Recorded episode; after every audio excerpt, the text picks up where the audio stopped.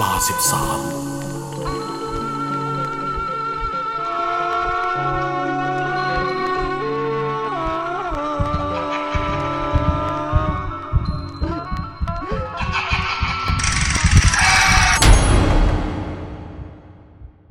นักศึกษาแพทย์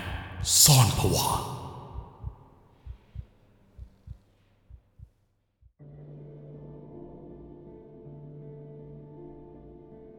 สวัสดีครับผมชื่อบี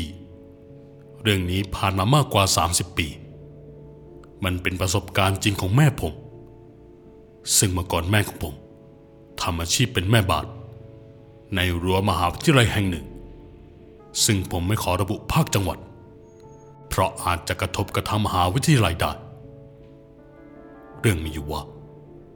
อาคารที่แม่ของผมรับผิดชอบทำความสะอาดเป็นอาคารที่อยู่ในโซนกลางมหาวิทยาลัย หน้าที่ก็อย่างที่รู้กันครับ ปัดกวาดเช็ดถูตามห้องต่างๆ โดยเฉพาะห้องพักครูยิ่งต้องอย่ามีที่ติ เพราะอาจารย์สมพรค่อนข้างเจ้าระเบียบ ถ้าวันไหนมีเศษกระดาษหรือลูกแมกตกหล่นอยู่ หรือพื้นห้องพักครูยังไม่แห้งสนิท เมื่อท่านเข้ามาถึง ก็จะโดนเรียกไปตำหนิในทันทีป้าตายแล้วนะ นี่ฉันเตือนเป็นครั้งที่ร้อยแล้ว เมื่อไรจะปรับปรุงค่ะค่ะอาจารย์ ถ้ายังไงเดี๋ยวป้าจะรีบมาเก็บกวาดให้เดี๋ยวนี้เลยค่ะ เมื่อผมถามว่า แม่เคยไม่พอใจอาจารย์สมพรบ้างหรือเปล่า แม่ตอบผมว่า เคยไม่พอใจแค่ตอนแรกที่ถูกตำหนิแต่มาคิดอีกที แกติดก็เพราะว่าแม่เป็นอย่างนั้นจริง ๆ อีกอย่างอีกมุมที่นักศึกษาไม่เคยสังเกต คือลึกๆแล้วท่านอาจารย์มีจิตใจที่ดีมาก แต่ที่ต้องดูนักศึกษา เพราะมีหลายคนไม่เชื่อฟังไม่ให้เกียรติ นักศึกษาบางกลุ่มก็เอาท่านไปพูดลับหลัง รวมถึงล้อเลียนทำให้ท่านดูเป็นตัวตลกไปเลยก็มี ที่แม่ผมรู้พอแม่ไปบังเอิญได้ยินพวกเขาพูดกัน มีอยู่ครั้งหนึ่งที่แม่รู้สึกไม่พอใจกับนักศึกษากลุ่มนั้นมาก เพราะในขณะที่แม่กำลังเอาถุงขยะลงมาทิ้ง มีนักศึกษาชายหญิงกลุ่มหนึ่ง พูดถึงการกันแกล้งอาจารย์สมพรไว้ อย่างไม่รู้สึกละอายต่อบาปแม่ได้ยินว่าพอหลังจบคาบเรียนวิชาของท่าน พวกเขารวมหัวกันแกล้งอาจารย์ โดยเอาอุจจาระของสุนัขมาปายไว้ที่ตัวจับประตูรถยนต์ของแก วันนั้นอาจารย์จับเข้าไป ก็ไม่รู้ว่าอะไรประมือ จึงเอามือขึ้นมาดม พอดมไปเท่านั้นแหละ แกก็หันมองซ้ายขวาแล้วรู้ตัวเองว่าถูกแกล้งแต่ยุคนั้นกล้องวงจรปิด มันไม่มีติดไว้นะครับ จึงไม่สามารถหาตัวขุดผิดมาลงโทษได้ ก่อนกลับบ้าน แม่จึงเอาเรื่องนี้ไปแจ้งให้อาจารย์สมพรทราบว่ามีนักศึกษาปีสามเป็นคนทำและพร้อมจะชี้ตัวคนผิดให้ แต่ท่านกลับไม่เอาเรื่อง บอกขอบใจที่แม่นำเรื่องนี้มาบอก แม่ถามว่าทำไมไม่เอาเรื่องเด็ก เด็กมันจะได้คิดหลับ อาจารย์บอกอีกมุมว่า คนที่เดือดร้อนต่อไป จะเป็นแม่ของผมเองนั่นแหละ พวกคนที่แกล้งครูบาอาจารย์ได้ขนาดนั้น กับแม่บ้านที่ไม่ได้ให้เกรดพวกเขา เขาคงจะทำแรงยิ่งกว่า แม่จึงรู้สึกขอบคุณที่อาจารย์สมพร อุตส่าห์นึกถึงแม่บ้านอย่างแม่ แถมยังเอาโหสิให้คนที่ทำไม่ดีด้วย เพราะหากเรื่องนี้ถูกเปิดโปงนักศึกษากลุ่มนั้นก็จะถูกพักการเรียน หรืออาจจะถูกเชิญออกก็ได้ อีกอย่างการที่เราไปพูดปากเปล่า ไม่มีหลักฐาน ผู้ใหญ่ในโรงเรียนอาจจะคิดว่ากุเรื่อง ซึ่งเรื่องราวชวนผวา มันเริ่มต้นจากนักศึกษาชายคนหนึ่ง ซึ่งผมขอให้นามสมมติว่านายเก่ง แล้วกันนะครับนายเก่งเป็นนักศึกษาแพทย์ปีสี่ ด้วยความที่เรียนหนัก บวกกับที่ต้องมาเรียนคณะที่ตัวเองไม่ได้เลือกทำให้ในายเก่ง เกิดความเครียดสะสม และพอถูกแรงกดดันจากครอบครัว ที่ขาดหวังในตัวเขาสูง สุดท้ายในเก่ง ตัดสินใจดิ่งตัวเองลงจากชั้นห้าลงมาเสียชีวิตคาที่ ในสภาพแขนขาผิดรูปลำคอหักไปอีกข้างซึ่งที่รู้สาเหตุจากการคิดสั้น ก็เป็นเพราะจดหมายลาตาย ที่นายเก่งใส่เอาไว้ในกระเป๋ากางเกงนักศึกษา และที่ผมต้องพูดถึงนักศึกษาคนนี้ ก็เป็นเพราะอาจารย์สมพรเป็นแม่ของนายเก่ง เหตุการณ์นี้ สร้างความสะเทือนขวัญให้กับคนในมหาลัยเป็นอย่างมาก โดยเฉพาะผู้เป็นแม่อย่างอาจารย์สมพรที่ตั้งแต่นั้นมา ท่านมักจะมีอาการซึมเศร้า ไม่ค่อยพูดจากับใคร ท่านพออ จึงอนุญาตให้พักการสอนไปชั่วคราว เพื่อทำใจเรื่องการจากไปของลูกชาย และด้วยความที่การตายของนายเก่งเพิ่งผ่านพ้นไป ทุกคนจึงหวาดกลัวกับเหตุการณ์ดังกล่าว แม่ละวะปะหมู ซึ่งเป็นเพื่อนในบ้านที่รับผิดชอบตึกข้างกัน ได้เอามาเล่าให้แม่ฟังว่า หลังเกิดเหตุการณ์สลดไม่ถึงอาทิตย์ ตอนนั้นเป็นเวลาหกโมงเช้าในขณะที่ป้าหมู กำลังทำความสะอาดอาคาร และเดินขึ้นไปยังชั้นสามเกิดได้ยินเสียงนักศึกษาชาย เอ่ยถามเรื่องอาจารย์สมพรขึ้นมา อาจารย์สมพรหายไปไหนทำไมไม่เห็นตั้งหลายวัน พอออให้พักการสอนไปทำใจเรื่องลูกชายจ้ะ อ้าวหนุ่มมีเรียนกับแกเหรอ เห็นว่าอาจารย์เบิร์ตจะมาสอนแทนก่อนนะจ๊ะป้าหมูตอบ บอกไปทั้งที่ไม่รู้ว่า ต้นต่อของเสียงมาจากทางไหนด้วยซ้ำแต่เมื่อนึกถึงเหตุสลดเมื่ออาทิตย์ก่อน ก็ทำให้ป้าหมูรู้สึกขนหัวลุกเกลียวขึ้นมาในทันที จากนั้นจึงเดินขึ้นไปยังชั้นหาเพราะมันปรากฏเสียงของคนเดินอยู่บนนั้น พอขึ้นไปถึงป้าหมูมองเห็นนักศึกษาชาย ยืนหันหลังขวางทางเดินอยู่ ป้าจึงตะโกนออกไปทางระยะไกลว่า เอางานมาส่งเลยหนุ่ม มาแต่เช้าเลย ห้องพักครู ป้ายังไม่ได้เปิดหรอก แต่เดี๋ยวป้าจะลงไปเปิดไว้ให้ ไม่ต้อง ผมไม่ได้มาส่งงาน แค่จะถามว่าตึกนั้นใช่ไหม ที่มีคนกระโดดลงไป เขาพูด พร้อมกับชี้มือไปยังตึกที่เพิ่งเกิดเหตุป้าหมูยังไม่ทันตอบ นักศึกษาคนนั้น ค่อยๆหันหน้ามาสกอตนาทีนั้นทำให้ป้าแกแทบเป็นลมพอใบหน้านั้น ชัดเจนว่าเป็นในเก่ง ซึ่งในวันเกิดเหตุ ได้มีการส่งรูปหน้าของนายเก่งไปทั่วทั้งสถาบัน แม้แต่เหล่าแม่บ้านเอง ก็ยังจำได้ติดตา เมื่อรู้ว่าตัวเองกำลังเผชิญกับอะไรอยู่ จึงค่อยๆก้าวถอยหลัง แล้ววิ่งลงบันไดในทันที ในจังหวะที่ป้าหมูกำลังวิ่งลงไป แกก็ได้ยินเสียงคนวิ่งตามมาด้วยครับ ตอนนั้นแกหัวใจแทบวายเพราะความเหนื่อยหอบ จึงได้ตัดสินใจหยุดวิ่ง และเอามือเกาะราวบันไดเอาไว้ แต่ทว่าวิญญาณในเก่ง ก็ไม่ได้ตามมาทำอะไรป้าหมูแล้ว สองอาทิตย์ต่อมา คราวนี้แม่ของผมได้เจอกับตัวเองบ้าง เนื่องจากตึกที่แม่รับผิดชอบเป็นตึกเกิดเหตุ ช่วงนั้นบรรดาแม่บ้านจับกลุ่มกันช่วยทำความสะอาด เพราะมีหลายคนพบเจอกับเรื่องราวแปลกๆ แม่ขอร้องให้ป้าหมูและป้าเตือนมาช่วยทำความสะอาดยังตึกที่แม่รับผิดชอบ แล้วแม่ก็จะไปช่วยทำความสะอาดตึกที่ป้าหมูและป้าเตือนรับผิดชอบด้วย ถึงแม้ทุกคนจะกลัว แต่ก็เห็นใจแม่ของผม จึงมาช่วยกันในช่วงเช้าและช่วงเย็น ส่วนตอนกลางวัน มีนักศึกษาอยู่พลุกพล่านแม่ก็สามารถอยู่ได้สบาย แต่แล้ววันนั้น ก็ทำให้แม่จำมาจนวันนี้ วันศุกร์ช่วงเวลาเกือบหกโมงเย็น แม่รวมถึงป้าแม่บ้านอีกสองคน ต่างก็รีบช่วยกัน จนเวียนมาถึงห้องน้ำชั้นล่างสุดของตึก ซึ่งได้เริ่มต้นจากห้องน้ำชายก่อน พอเริ่มต้นขัดห้องน้ำ ก็เห็นว่าทุกห้องว่างเปล่าไม่มีใคร แต่ดำนาสะดุดที่ห้องสุดท้าย เมื่อใช้ปลายนิ้วผลัก ก็ทำให้รู้ว่าประตูถูกล็อกจากด้านในนั่นแปลว่ามีคนอยู่ในนั้น ทุกคนจึงทำความสะอาดห้องอื่นไปพลางๆโดยที่แม่ผมจะขัดห้องที่สามซึ่งติดอยู่กับห้องสุดท้าย สักพักทุกคนเริ่มได้ยินเสียงคนท่องสูตรตำราอะไรสักอย่าง ซึ่งมาลงความเห็นที่หลังว่า เป็นตำราของพวกนักศึกษาแพทย์ เพราะแม่เคยได้ยิน จังหวะนั้น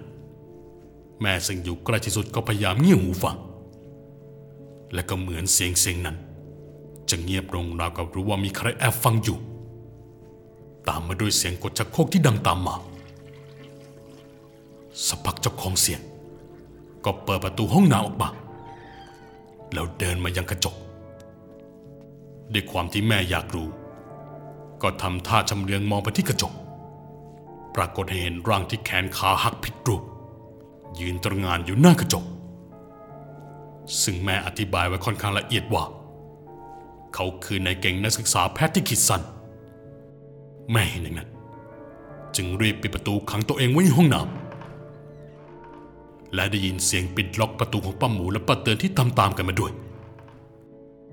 ทั้งสามไม่เอะอะโวยวายแม้แต่คำเดียว พยายามขังตัวเองไว้ในห้องน้ำรอจนกว่าร่างนั้น จะอันตรธานหายไป จังหวะนั้นทุกคน ยังได้ยินเสียงเปิดก๊อกน้ำล้างมืออยู่สองสามครั้ง และได้ยินเสียงคล้ายกับใครราอะไรผ่านหน้าห้องน้ำไปด้วยความที่ประเตือนรู้สึกเหม็นน้ำยารอห้องน้ำมา และคิดว่าวิญญาณของนายเก่งก็น่าจะไม่อยู่แล้ว ปัดเตือนจึงค่อยๆแง้มประตูออกทีละนิด ทีละนิด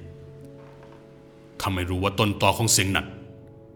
มาจากในเก่งที่พยายามคลานเอาตัวเองออกจากห้องน้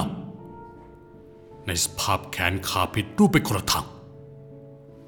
อีกทั้งศีรษะยังหมุนแกว่งพลิกขวาทีซ้ายทีไปตามพื้นตลอดภาพนั้นทำให้ป้าตายช็อกหมดสติพอทุกคนพยุงกันออกมาจากตึก ก็มีอาจารย์ท่านอื่นที่กำลังกลับบ้าน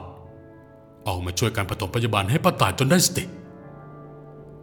ป้าตายเล่าทุกอย่างให้ฟัง อาจารย์ทุกคนก็เชื่อว่าพวกแม่เห็นอย่างนั้นจริง ๆ ในขณะที่แม่กำลังเล่าว่าตัวเองเจอกับอะไรมาลุงต้อมหนึ่งในพานหลงก็เดินเข้ามาสมทบ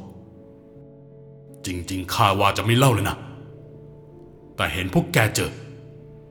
ไหนๆก็ไหนๆแล้ว ลุงต้อมเล่าว่ากลางดึกของเมื่อคืน ลุงต้อมปั่นจักรยานสำรวจตามตึกไปรอบๆและเห็นว่าก่อนถึงอาคารแพทย์ มีนักศึกษาชายโบกรถให้ลุงจอด พร้อมทั้งถามหาแม่ ลุง เห็นแม่ผมบ้างหรือเปล่า แม่ของเราอะ เป็นใครล่ะ ลุงไม่รู้จัก ว่าแต่แม่ของเราอะ เข้ามาทำอะไรในมหาลัยล่ะ แม่ไม่มาสอนหลายวันแล้ว แม่ผมอยู่ไหน อ๋อ แม่ของเราเป็นครูสินะ และแม่ของเราชื่ออะไร ลุงจะได้ช่วยตาม แม่ชื่อสมพร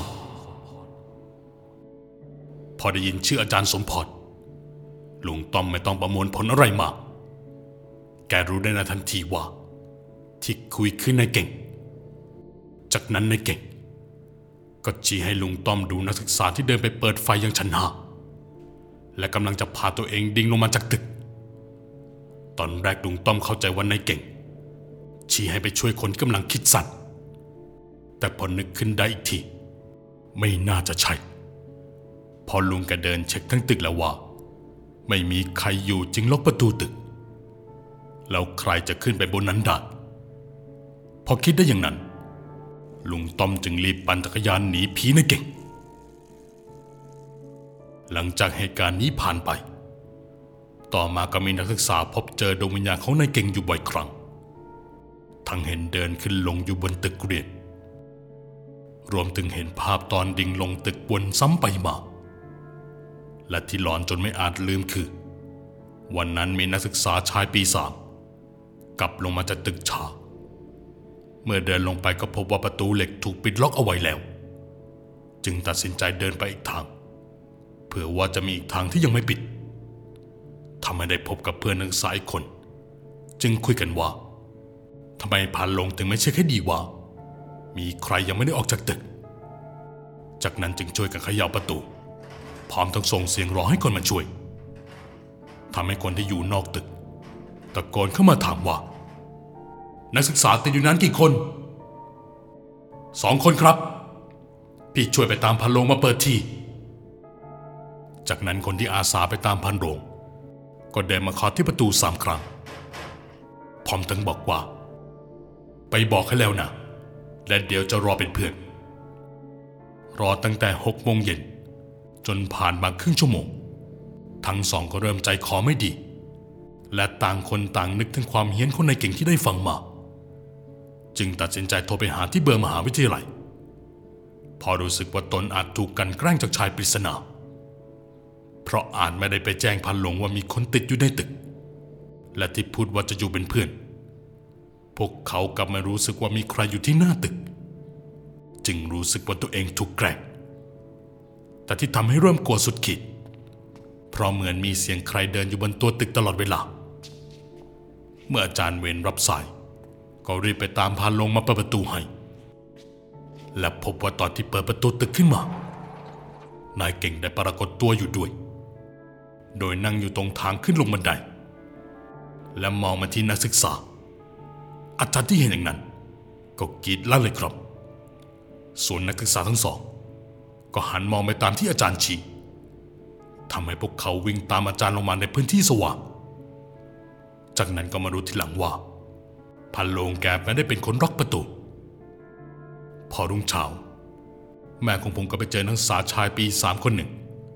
นั่งคุดคูอยู่ในห้องเรียนชั้นหาถามอะไรก็เอาแต่ร้องว่าผีหลอก แม่จึงไปตามอาจารย์ให้ขึ้นมาดู และได้ความว่า นักศึกษาคนนั้น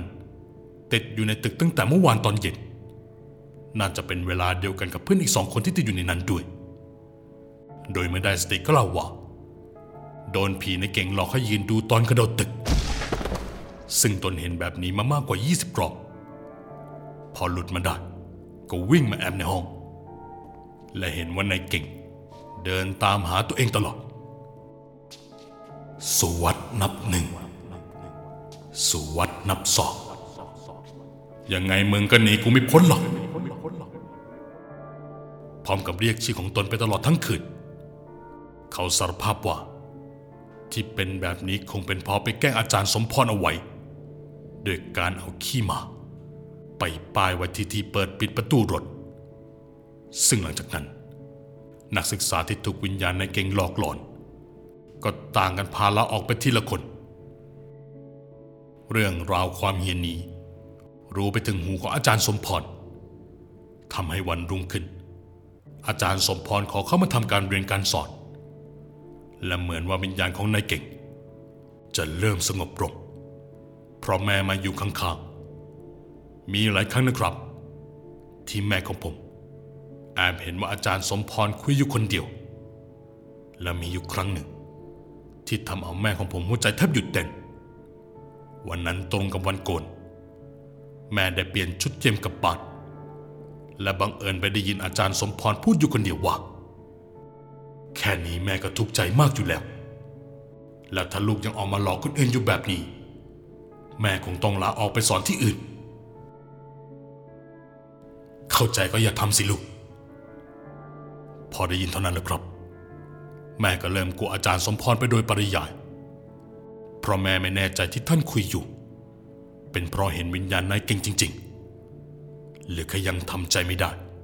ที่ลูกชายจากไปยังกระทันหัน และตั้งแต่นั้นเป็นต้นมา